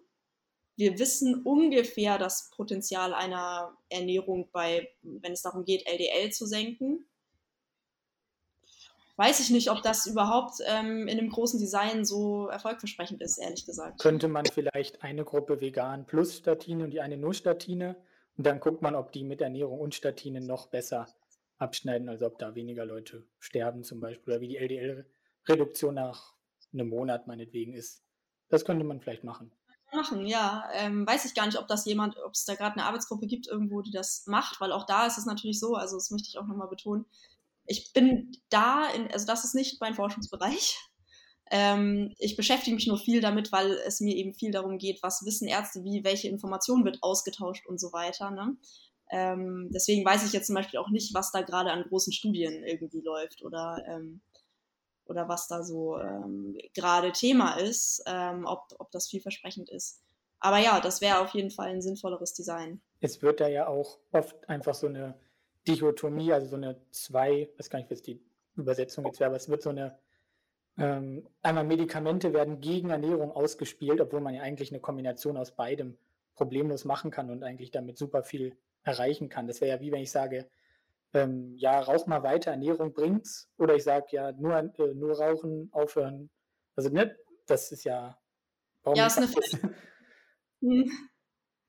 ja, ja, falsche Dichotomie total. Ähm, auch dieser Anti-Medikamente-Ansatz, der dann häufig anklingt ähm, in verschiedenen Szenen, die sich mit veganer Ernährung und Lebensstilmedizin im, im Falle der USA ist es ja, geht ja das eine Hand in Hand bei der ähm, entsprechenden Lebensstil Lebensstilmedizinischen Gesellschaft dort. Ähm, die ist ja sehr vegan gebiased, äh, tatsächlich in den USA. Ähm, Welche ist das? Dann, äh, da ähm, die American Society äh, for Lifestyle Medicine ähm, ist das. Äh, die ACLM, glaube ich, kürzt sich die ab. AC oder Community, genau, Community wäre das dann. Ähm, ACLM. Genau. Müsste so, war mal vor ein paar Jahren so, habe ich, verfolge ich schon länger nicht mehr. Ähm, nachdem ich festgestellt habe, wer da so ähm, Mitglied ist und wer da so sprechen darf bei genannten Kongressen. Ähm, aber da muss man natürlich auch sagen, Lebensstilmedizin ist eigentlich überhaupt kein Antimedikamente-Approach. Überhaupt nicht. Ernährungsmedizin natürlich genauso wenig, wie du sagst. Also das, wer das seriös macht, die, da geht das wirklich zusammen. Ne? Also das. Mhm. Also siehst du da große Probleme auch bei denjenigen, die das transportieren, nicht nur die Evidenz, die jetzt in dem Fall nicht da ist oder diese Indizien, ähm, sondern diejenigen, die es weiter transportieren. Also zum Beispiel Ärzte, die eigentlich da fachlich gar nicht so oder methodisch gar nicht so gut das machen könnten. Und diejenigen, die dann ja vegan sich ernähren, in der Bubble sind oder Leute, die das durch solche äh, Organisationen, die du gerade genannt hast, dann weitertragen, die sind dann eigentlich das Problem oder wo würdest du das sehen? Ja. Ja, schon. Leider muss man halt sagen, dass es häufig auch Ärzte sind, die ähm, dann beide Rollen äh, erfüllen und äh, viele Informationen eben weitertragen. Ähm, Gerade auch auf Social Media muss, ist leider so ähm, und die da dann eben denen nachgeplappert wird, dann teilweise auch in der Fitnessszene und so weiter. Aber es kommt eben auch viel Bullshit von Ärzten, klar. Das ist sicherlich das Problem an der Sache. Nicht die Evidenzlage an sich, die kann man, man kann im Prinzip jede Evidenzlage würde ich sagen, pragmatisch auslegen und wenn es darauf hinausläuft, zu sagen, naja, wir haben ein Indiz, es könnte sinnvoll sein, äh, da kein Schaden daraus entsteht, gebe ich jetzt mal diese Empfehlung gemäß dem in Deutschland ja praktizierten Vorsorgeprinzip ab, ähm, weil ich meine Bevölkerung zum Beispiel schützen möchte, quasi als Public Health Ansatz. Ähm, das kann man immer machen, ne? aber was da teilweise an wilden Claims so kursiert, das ist, ähm, ist eben die andere Seite davon. Ne? Apropos, ja. apropos wilde Claims, jetzt kommen wir zur nächsten Erkrankung, wo die Veganer claimen, dass man das vorbeugen kann. Da können wir vielleicht noch drüber diskutieren, aber wenn man es dann damit therapieren will, dann wird es richtig heikel und das ist Krebs. Ähm, da könntest du ja vielleicht auch noch mal drauf eingehen. Gibt es überhaupt den Krebs oder wie ist das? Ich würde mal direkt äh, widersprechen und sagen, ich finde schon die Aussage, das vorbeugen zu können, überhaupt mit Ernährung oder Lebensstil extrem heikel. Weil äh, einerseits, wie du schon sagst, äh, es gibt x verschiedene Krebsformen, die befinden sich nicht nur in verschiedenen Geweben oder haben nicht nur verschiedene Ursprungsgewebe, sondern auch verschiedene Ursachen. Zum Beispiel ein nicht unwesentlicher Teil ist ja auch genetisch. Ähm, ne? Also quasi angeboren durch, durch eben ähm, Mutationen. Die natürlich entsteht Krebs immer durch Mutationen, ne? aber quasi eine Vorbelastung, zum Beispiel Brustkrebs. Ähm, da ist das Risiko dann teilweise so groß bei bestimmten Mutationen, da bringt der Lebensstil überhaupt nichts. Ne? Ähm, also rein gar nichts. Dann gibt es zum Beispiel, so der Klassiker wären vielleicht Hirntumore.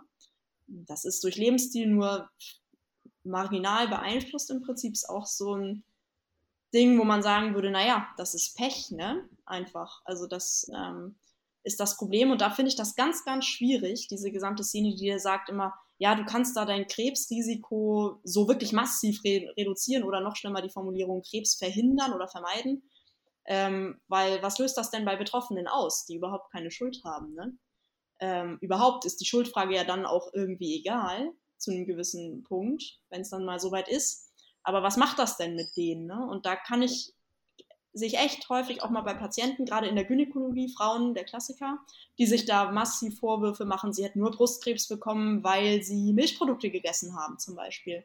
Oder auch ein Klassiker, der Krebs kommt von zu viel Stress, der Brustkrebs. Ne? Und da machen sich Leute komplett kaputt. Ist leider wirklich so. Ne? Und sind dann natürlich auch wieder angreifbar oder verwundbar für nicht so evidenzbasierte Maßnahmen dann zur Therapie dazu. Oder auch alternativ im schlimmsten Fall. Ne? Ähm, also das ist schon mal die eine Sache. Und natürlich ist es jetzt so, dass wir das Krebsrisiko beeinflussen können. Ähm, durch Lebensstil natürlich, Rauchen der Klassiker, glaube ich. Also Rauchen und Lungenkrebs ist, glaube ich, ein, den meisten geläufig. Braucht man, glaube ich, nicht viel zu sagen.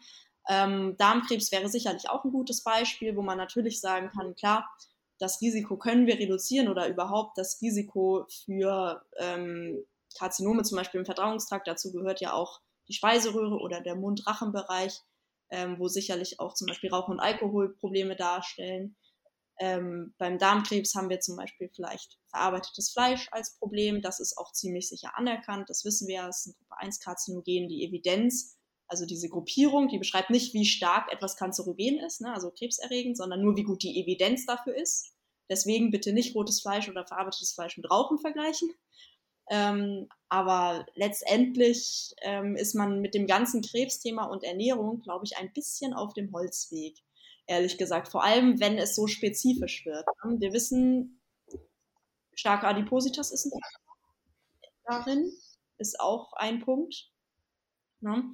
Aber letztendlich, da kann man nicht so spezifisch werden. Wer sich grundsätzlich, ich sag mal, DGE-konform ernährt, der kann da nicht mehr so viel verbessern im Hinblick aufs Krebsrisiko.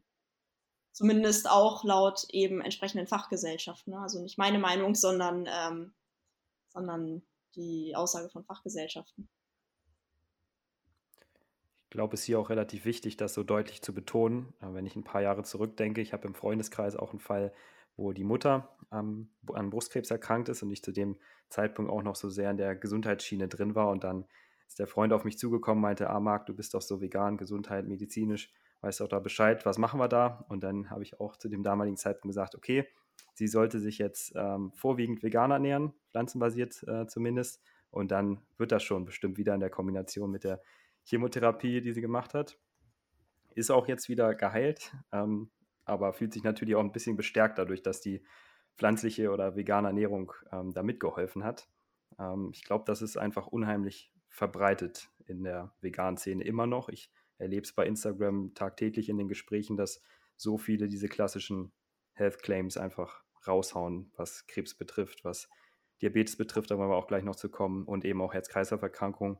Deswegen ist, glaube ich, ähm, super wichtig, dass du an der Stelle hier betonst, dass es da kein, dass man keinen Nutzen erwarten darf, wenn man sich über die Empfehlung der Deutschen Gesellschaft für Ernährung hinaus ähm, ja, Richtung einer veganen Ernährung ernährt in Bezug auf Krebs und eben auch eventuell in Bezug auf Herz-Kreislauf-Erkrankungen. Ja, was man vielleicht auch noch äh, Interessantes dazu sagen könnte, ist, ähm, das kann man jetzt, also ist jetzt provokant, ne? aber ich könnte sogar sagen, dass das eventuell sogar besonders schädlich ist, sich vegan zu ernähren. Ähm, einfach auch ähm, dadurch, dass man zum Beispiel bei Krebspatienten ist ein klassisches Problem eben der Muskelverlust während der Therapie. Ne, das machen einerseits die Medikamente, andererseits geht es Krebspatienten häufig nicht so gut, die bewegen sich nicht viel. Ne? Ähm, und da kann man natürlich auch noch sagen, dass man vielleicht eher tatsächlich sagen sollte, naja, nehmen wir lieber eine eiweißreichere Ernährung, um dem zu einem gewissen Teil vielleicht vorzubeugen. Und dann haben wir bei Krebspatienten, die Chemotherapie bekommen, natürlich noch weitere Probleme. Zum Beispiel Chemotherapie schädigt im Prinzip, vereinfacht gesagt, alles, was sich schnell vermehrt. Und das sind auch Schleimhäute im Verdauungstrakt. Ähm, und da müssen wir vielleicht auch sagen, naja, pragmatisch betrachtet ist mir wichtig, dass der Patient in dieser akuten Phase ja dann genug Kalorien und genug Protein zu sich nimmt. Wie er das macht, ist, und das sieht man auch total gut, wenn man auf onkologischen Stationen arbeitet, eigentlich erstmal ziemlich sekundär. Ob der da jetzt genug Ballaststoffe kriegt, mal über die Zeit oder nicht, ist dann alles nicht so ganz relevant. Ne? Ähm, ob das jetzt bisschen mehr gesättigte Fettsäuren sind oder nicht, ist auch nicht so schlimm. Oder bisschen mehr freie Zucker, wenn der damit genug isst, dann soll es so sein. Ne? Ähm, und da muss man vielleicht auch sagen, vielleicht ist das da gar nicht so gut oder also viele haben ja gar nicht die Möglichkeit dazu. Und auch äh, krass, was du gesagt hast, also dass dann eben dieser Claim so weiter verbreitet wird, ne, sehe ich auch oft. Also mhm. die, die Ernährung war es, nicht die Chemo. Ja. Das genau, ist, und dann, dann war es auch nur die Ernährung und äh, die Chemo war so nebenbei, aber eigentlich ist es umgekehrt. Mhm. Ganz gefährlich wird es ja, wenn man sich dann nur auf die Ernährung verlässt und eben die Chemo dann vielleicht sogar weglässt, das ist ähm, absolut brandgefährlich. Ja, hatten wir auch äh, tatsächlich schon mal äh, eine Patientin, also ich habe äh, Zuge des Studiums auch viel in der Pflege gearbeitet und da hatten viele tatsächlich in der Gynäkologie auch auf der Krebsstation und wir hatten eben eine Patientin tatsächlich, die hatte wohl die Diagnose zuvor, ein Jahr zuvor schon bekommen.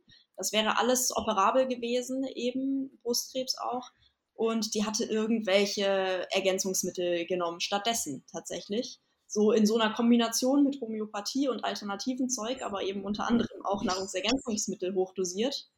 Ähm, quasi so, so nach dem Motto hochdosiert Vitamine, ähm, das wird's schon richten. Naja, die kam eben im nicht mehr heilbaren Stadium dann zu uns zurück, ne? Und dann war der Zug abgefahren eben mit, mit Knochen- und Hirnmetastasen. Und ja, das, das ist die große Gefahr. Das ist mir echt im, im Gedächtnis geblieben auch so, ne? Und da denkt man immer so, ach, das sind wenige oder sowas, aber wenn man dann mal mit den Leuten redet, dann ist, liegt ein Fall doch eben sehr, sehr schwer, ne? Und das ist so abstrakt, wenn das, da macht man sich keine Gedanken darüber, wenn man irgendwas Komisches auf Instagram teilt, irgendeinen Post mit Fehlinformationen, aber das ist im Prinzip die Realität davon. Ja, man hat ja einfach bei den Krebspatienten auch bei den Mischköstlern schon Probleme, meinetwegen auch mit dem Geschmack, was die alles nicht mehr mögen, was dann irgendwie wie Pappe schmeckt oder ähnliches. Und dann noch die Ernährung weiter zu restriktieren, ähm, ist einfach dann äh, rein logisch nicht sinnvoll. Also weiß ich dann immer nicht, wie man darauf dann kommt. Ja. Sicherlich für manche hier jetzt nochmal ein Dämpfer, die sich vegan ernähren und diesen äh, gesundheitsbezogenen ähm, die gesundheitsbezogene Motivation hatten, wie auch wir damals. Aber eben wichtig, das hier klar zu machen, dass vegane Ernährung auch in solchen kritischen Lebensphasen ähm, ja, keiner besseren Heilung verspricht akut. Okay, ich hatte gerade schon noch eine dritte Erkrankung angesprochen und zwar Diabetes. Das ist ja auch ein populäres Beispiel. Hier wollen wir über Typ-2-Diabetes äh, sprechen im Zusammenhang mit der veganen Ernährung. Kannst du erstmal auch nochmal hier erklären, was das für eine Erkrankung ist und wie es da aussieht mit der Wirkung, die man sich vielleicht oder auch nicht erhoffen kann durch eine Ernährungsumstellung auf vegan oder pflanzenbasiert? Ähm, ja, gerne. Also das ähm, war die einzige Sache. Ähm, genau, Dominik hatte mir vorab so ein paar ganz kurze Schlagwörter genannt. Und da dachte ich so, hä, Diabetes und vegane Ernährung? Wie kommt man denn darauf, bitte? Ähm, das war einmal so die eine Sache. Gut, Diabetes Typ 2 ne, als, als Erkrankung, das im Prinzip ähm, der Symptom ist zu hoher Blutzucker. Ne? Dass äh, der Blutzucker nicht mehr in die Zelle gelangt ähm, das hat verschiedene Gründe. Dem steht einerseits eine Resistenz gegenüber dem Hormon, das eben diese Aufnahme vermittelt, Insulin zugrunde, das liegt ihm zugrunde. Und die andere Sache, die dann irgendwann passiert ist, wenn unsere Bauchspeicheldrüse immer mehr Insulin produzieren muss, dann äh, kann die irgendwann nicht mehr. So, das sind so die, die ähm, zwei Hauptaspekte, ähm, die da vielleicht genannt werden müssen. Also einerseits eben die Resistenz der Zellen dagegen und andererseits dann irgendwann auch nicht mehr genug davon, um dagegen anzukommen. Und ähm, genau, da kann man sich jetzt einmal fragen, äh, was soll vegane Ernährung da überhaupt machen? Das ist so ein bisschen die Frage, die ich mir jetzt stelle. Ähm, es gibt natürlich eine, also es gibt tatsächlich, da sind wir jetzt aber bei der Diabetes Typ 1 Form, also das, was ganz früh entsteht, häufig auch schon in der Kindheit. Da hört man immer sowas wie, ja, Milch macht diese Autoimmunreaktion, die dann die Zellen zerstört. Das ist natürlich überhaupt nicht belegt.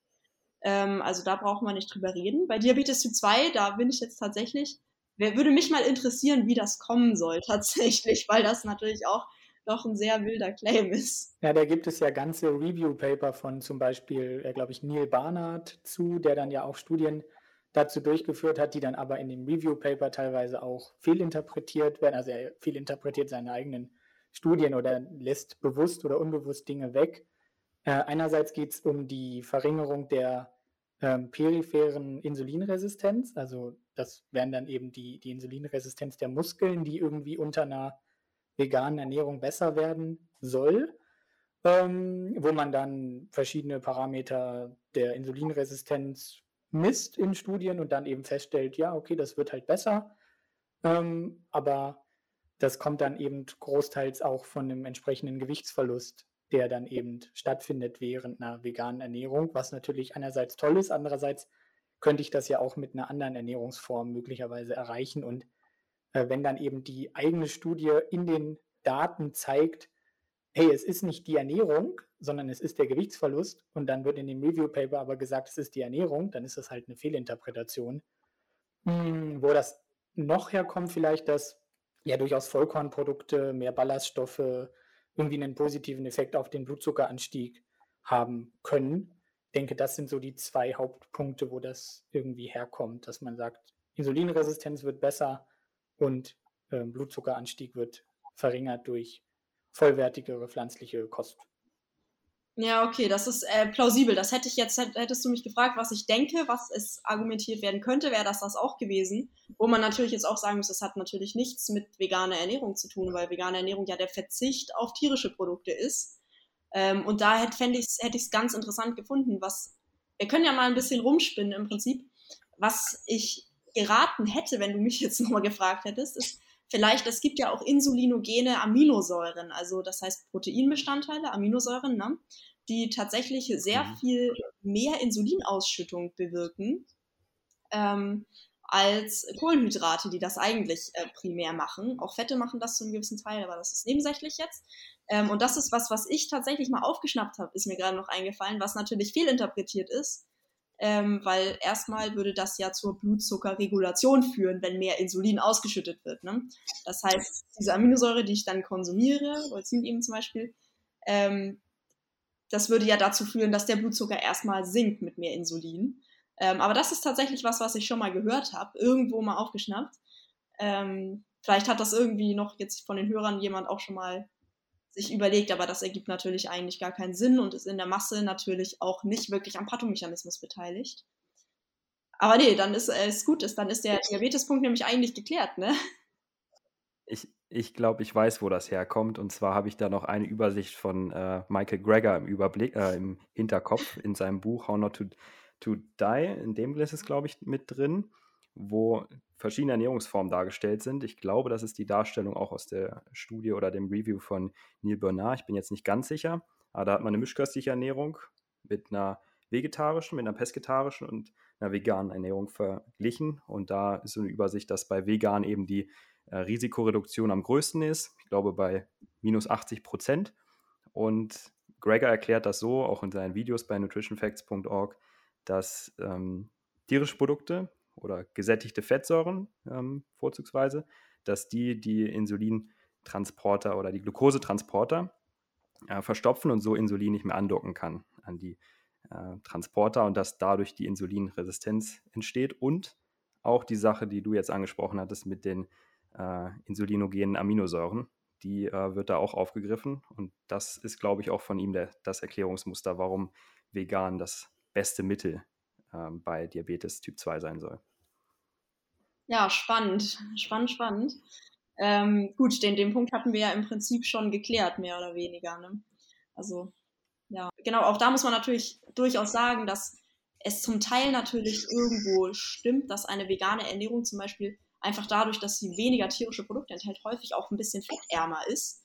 Ähm, das kommt natürlich dazu und äh, natürlich eben mit Gewichtsverlust verknüpft ist. Und auch da kommen wir wieder in den Punkt, wo es darum geht, okay, viszerales Fett und so weiter, also das innenliegende Fett und die Organe, ist, macht natürlich, äh, trägt natürlich zur Entstehung von Diabetes bei. Und auch da haben wir wieder diese indirekten Effekte, wo man aber eben auch ganz klar sagen muss, dafür muss ich mich nicht vegan ernähren. Ne? Ähm, das ist eben da auch wieder der Punkt, wo dieses ja mehrheitlich pflanzenbasiert und vegan dann eben verwäscht das ist ein gutes Beispiel sicherlich auch dafür. Ich glaube, ein weiterer Punkt, der oft genannt wird, ist, dass äh, ja primär gesättigte Fettsäuren, wenn man sie in einem sehr hohen Maße konsumiert, auch eher zu einer Leberverfettung führen können ähm, und das dann möglicherweise auch über einen ähm, Überschuss dann in die Bauchspeicheldrüse zu einer Verfettung des Pankreas führt, also der Bauchspeicheldrüse und dann dementsprechend ähm, so ein Twin Cycle nennt das, glaube ich, Roy Taylor ist der Forscher, dann dort sozusagen die, der, der Ursprung des Diabetes erstmal ist. So wird auch oft argumentiert. Ja, genau, vielleicht da auch nochmal ähm, als, als wichtiger Zusatz, auch das ist natürlich, ähm, und da geht es ums Thema Leberfett. Mit Leber habe ich schon ein bisschen mehr zu tun, so auch von der Doktorarbeit her. Ähm, da geht es natürlich einerseits auch um die Kalorienbilanz. Ne? Das muss man sich einfach einmal kurz vorrechnen. Irgendwo müssen die Kalorien hin, die man konsumiert. Und äh, wenn ich zum Beispiel mich im Defizit ernähre, dann kann ich im Prinzip eine ziemlich große Menge gesättigte Fettsäuren essen. Das wird mein Körper dann verbrennen. Toll für meine Gefäße ist das nicht durch den Transport, aber dass ich dadurch dann größere Mengen Leberfett akkumuliere, wirklich im Kaloriendefizit, das ist sehr, sehr unwahrscheinlich. Ne? Also da muss ich schon irgendwie ein anderes Problem haben, das da noch kausal zu beiträgt, ähm, weil irgendwo muss das natürlich auch verbrannt werden. Ne? Ähm, also das ist, ist so die andere Sache davon. Letztlich können wir ja mit Mechanismen hin und her jonglieren, wie man will, solange es keine, sage ich mal, Outcome-Daten gibt, dass jetzt ähm, jemand, eine, eine, Gruppe sich vegan ernährt und die andere ernährt sich mischköstlich oder die eine kriegt eine Standardmedikation und ernährt sich vegan und die andere kriegt nur eine Standardmedikation und die, die dann die Ernährung so haben, die keine Ahnung, reduzieren dann ihren HbA1c Langzeitblutzucker von 7 auf 5,5 oder was. Das brauchen wir eigentlich ja als Daten, um sagen zu können, dass das wirkt irgendwie als Heilung für Diabetes. Oder dass man sagt, ne, die Insulinresistenz verschwindet, die Bauchspeicheldrüsenzellen arbeiten wieder vernünftig. Das haben wir ja alles an Studien nicht. Ja, genau. Also es ist nicht nur so, dass eben wirklich ähm, massive, massive Bedenken hinsichtlich der mechanistischen Plausibilität bestehen. Es fehlen halt auch schlicht die Daten an Menschen. Ne? Das ist sicherlich der andere Punkt. Und da vielleicht auch nochmal ähm, ganz allgemein, ähm, ich glaube, das ist vielleicht auch das, was, was so die Hörer dann eher mitnehmen können, ist auch wirklich, wenn, wenn man sowas liest, einfach wirklich mal gucken, womit wird denn da argumentiert? Sind das wirklich belastbare Daten an großen Kohorten, die da auch zukommen oder wirklich große randomisierte, kontrollierte Studien oder sind das Mechanismen? Weil wenn das sich rein auf Mechanismen beläuft, dann wäre ich erstmal ganz, ganz, ganz vorsichtig. Also grundsätzlich eigentlich erstmal nicht, nicht belastbar eigentlich dann. Hat der Laie natürlich immer in der Regel keinen Bock zu. Ne? Sobald da irgendeine Quelle drunter steht, dann wird dem Glauben geschenkt. Das ist so das Problem, was ich da Obwohl, dass leider du ja häufig sehe. Ne? in die Quelle gucken musst. Ne? Da kannst du ja eigentlich auch, wenn du jetzt, sage ich mal, ein Video auf YouTube siehst oder sowas und da erklärt dir jemand mit irgendwelchen Mechanismen, zum Beispiel in der Leber, ähm, das war ja lange mit Fructose auch so ein Ding, ne? ähm, dass es gibt ganz plausible und richtig gute Paper auch dazu, wie durch welche Mechanismen Fructose zu einer Leberverfettung führen kann. Ähm, aber das Problem ist, nur Mechanismus reicht halt nicht. Wir sind halt auch keine Mäuse oder keine Zellen, die im Reagenzglas rumschwirren ähm, oder in der 24-Welt-Platte liegen. Ne? Ähm, und wenn das halt fehlt oder so, sich sogar wie in diesem Fall widerspricht, ähm, dann ist es eben ein Problem. Oder Milch ist da auch immer ein schönes Beispiel. Da werden nämlich ganz, ganz viele mechanistische und Tierstudien ähm, zitiert und auch erklärt, zum Beispiel auch Michael Greger, du hast ihn ja schon ge genannt, nutzt ganz viele Mechanismen auch in seinen Büchern, um dir Dinge schmackhaft zu machen, aber eben keine richtigen Daten. Da steht nicht, es wurde mal eine Studie an ähm, durchgeführt, die hat 250.000 Menschen umfasst und einen großen Datensatz und da wurde ganz klar gezeigt, so und so, ne? das ist erstaunlich wenig dafür, was für Claims da teilweise rausgehauen werden. Ne? Also ich glaube, daran kann man sich schon orientieren, wenn man das möchte. Okay, dann kommen wir, glaube ich, zu unserer abschließenden Frage. Ähm, ist denn jetzt die vegane Ernährung eine gesunde Ernährung und aber auch ist es vielleicht die gesündeste Ernährung? Was sagst du da aus ärztlicher Sicht zu? Ähm, genau, also, aus, also ich kann aus medizinischer, äh, noch nicht aus ärztlicher Sicht was dazu sagen. Ähm, genau, ähm, ich würde prinzipiell ist, also natürlich nein, ne? Also die, ich finde es immer wichtig zu sagen, dass die Motivation für den Veganismus ja nicht Gesundheit ist erstmal, sondern Ethik. Ähm, von daher ist die Frage eigentlich von vornherein nur nebensächlich relevant. Äh, wenn wir jetzt sagen, eine rein pflanzliche Ernährung, wie wir schon gesagt haben, sie kann gesund sein, aber auch da eben, sie kann, ist nicht für jeden Mensch so gesund gestaltbar, wie es wünschenswert wäre. Zum Beispiel jemand mit einer chronischen Darmerkrankung wird vielleicht Probleme haben oder mit Unverträglichkeiten multiplen. Äh, das alles gibt's ja. Ähm, das muss man eben immer individuell schauen dann, aber für den Durchschnittsmenschen würde ich sagen, man kann sie optimal gestalten, wenn man das möchte und sich Mühe gibt. Klar. Ähm, und sicherlich auch als Sportler, glaube ich, weil das ist ja hier auch ähm, ein Performance-Podcast, habe ich gehört. Ähm, man kann sicherlich auch damit als Sportler Höchstleistungen ähm, erreichen. Aber man muss eben auf ein paar Sachen achten, genauso wie bei anderer Sporternährung auch. Man kann sich eben als Leistungssportler nicht einfach so ernähren, wie man gerade lustig ist.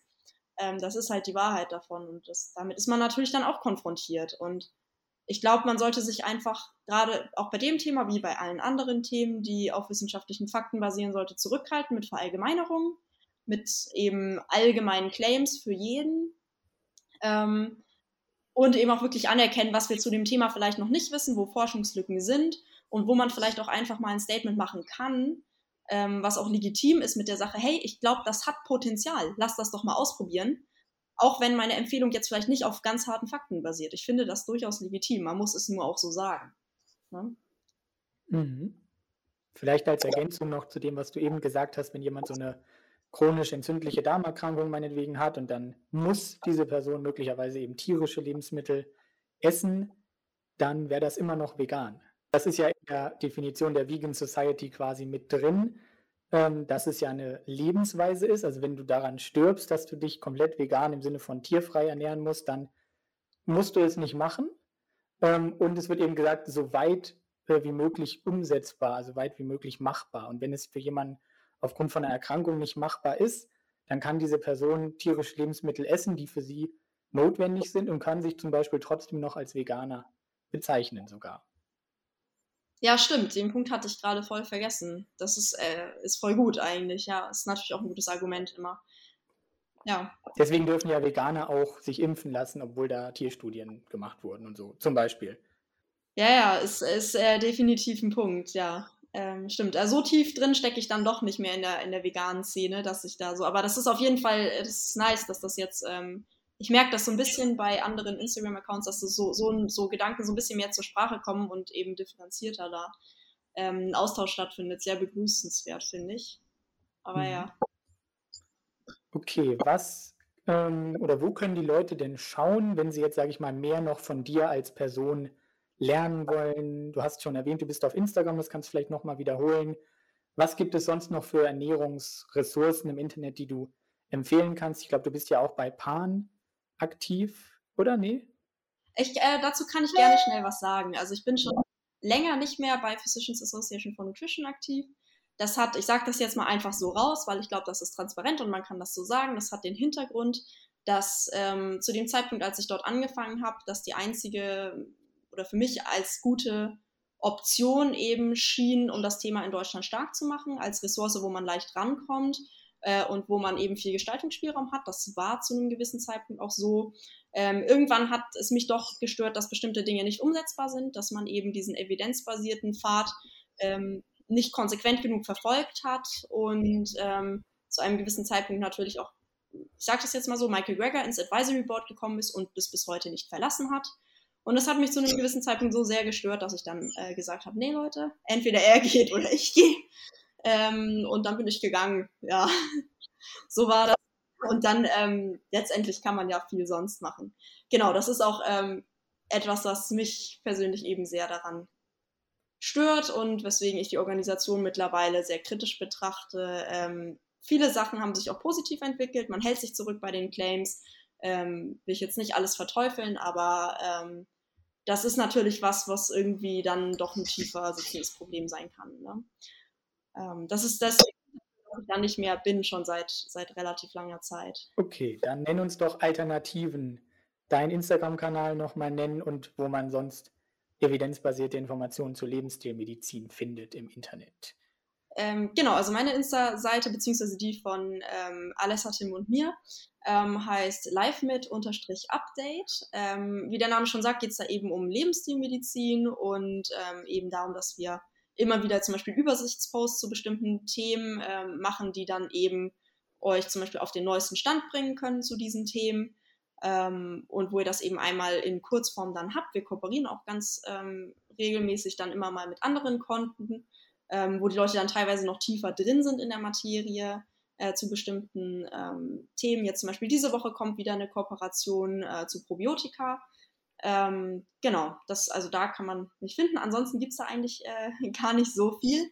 Wenn ich Ressourcen empfehlen müsste, dann könnte ich jetzt ganz viele, also so für die Laien habe ich jetzt schon ähm, quasi Medizin transparent genannt vorhin, das möchte ich nochmal aufgreifen. Und ansonsten ist wirklich ähm, meine absolute Go-To-Ressource Sigma Nutrition. Also wenn ich wirklich tiefergehend Interessierten oder Fachpersonen eine Quelle empfehlen würde, dann ist es die. Ähm, unabhängig davon natürlich eben zum Beispiel Reviews, zum Beispiel der Cochrane Society und so weiter. Aber das ist wirklich eine sehr, sehr gute Quelle, wo sehr, sehr differenziert ähm, vermittelt wird. Der Podcast ist auch absolut ähm, empfehlenswert, ähm, mit wirklich wissenschaftlich sehr hochkarätigen Gästen ähm, auch.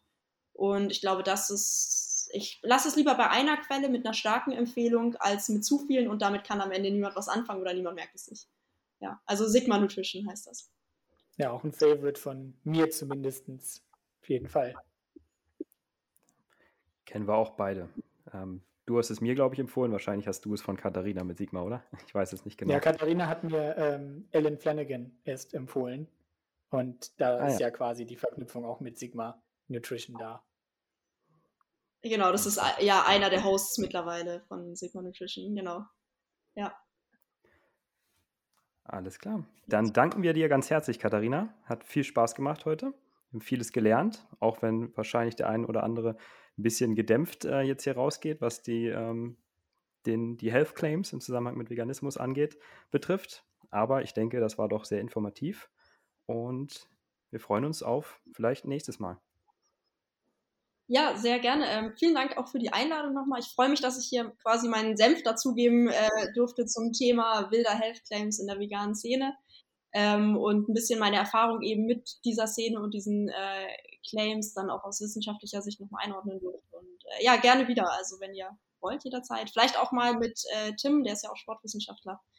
Ähm, oder mit Alessa eben, also unserer Ernährungswissenschaftlerin. Ja, gerne. Auf jeden Fall. Kommen wir auf euch zu. Dieser Podcast wurde präsentiert von TrueVie, vegane Nahrungsergänzung für ein gesundes und sportliches Leben.